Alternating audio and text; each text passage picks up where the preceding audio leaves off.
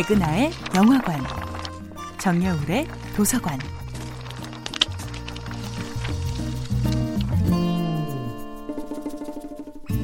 안녕하세요. 여러분과 아름답고 풍요로운 책 이야기를 나누고 있는 작가 정여울입니다. 이번 주에 만나보고 있는 작품은 서머셋 모험의 달과 육펜스입니다. 찰스는 자신의 모든 행복을 버리고 오직 그림을 그리기 위해 런던에서 파리로 왔습니다.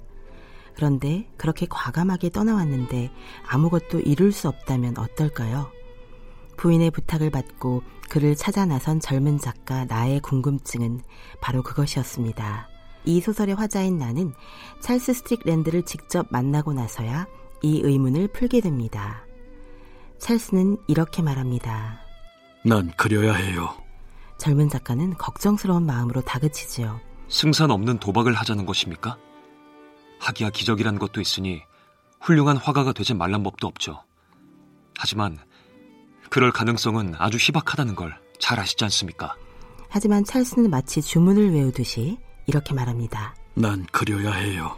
화자는 다시 다그칩니다. 잘해야 삼류 이상은 되지 못한다고 해봐요. 그걸 위해서 모든 것을 포기할 가치가 있겠습니까? 마침내 찰스는 이렇게 고백합니다. 난 그림을 그려야 한다지 않소. 그리지 않고선 못 베기겠단 말이오. 물에 빠진 사람에게 헤엄을 잘 치고 못 치고 간 문제겠소. 우선 헤어나오는 게 중요하지. 그렇지 않으면 빠져 죽어요. 찰스의 고민은 나의 재능으로 과연 성공할 수 있을까 하는 문제가 아니었습니다. 그에게 그림을 그리고 싶다는 충동은 물에 빠진 사람이 살고 싶은 마음만큼이나 절박한 것입니다. 성공할 것인가, 성공하지 못할 것인가를 계산할 여유 따위는 없었습니다. 너무나 절박해서, 너무도 절실해서 두려움을 느낄 겨를도 없었던 것이지요. 그를 바라보는 화자의 시선은 이상하게도 점점 부드러워집니다. 화자는 찰스의 목소리에 담긴 진솔한 열정에 감명을 받은 것입니다.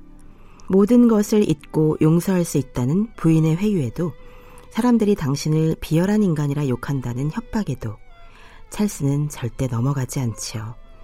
화자는 어쩔 수 없이 찰스를 포기합니다. 대신 도무지 이해할 수 없는 이 괴짜 예술가 지망생을 관찰하고 싶다는 충동을 느낍니다.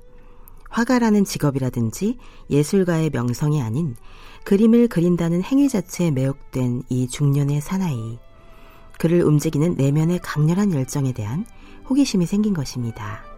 정여울의 도서관이었습니다.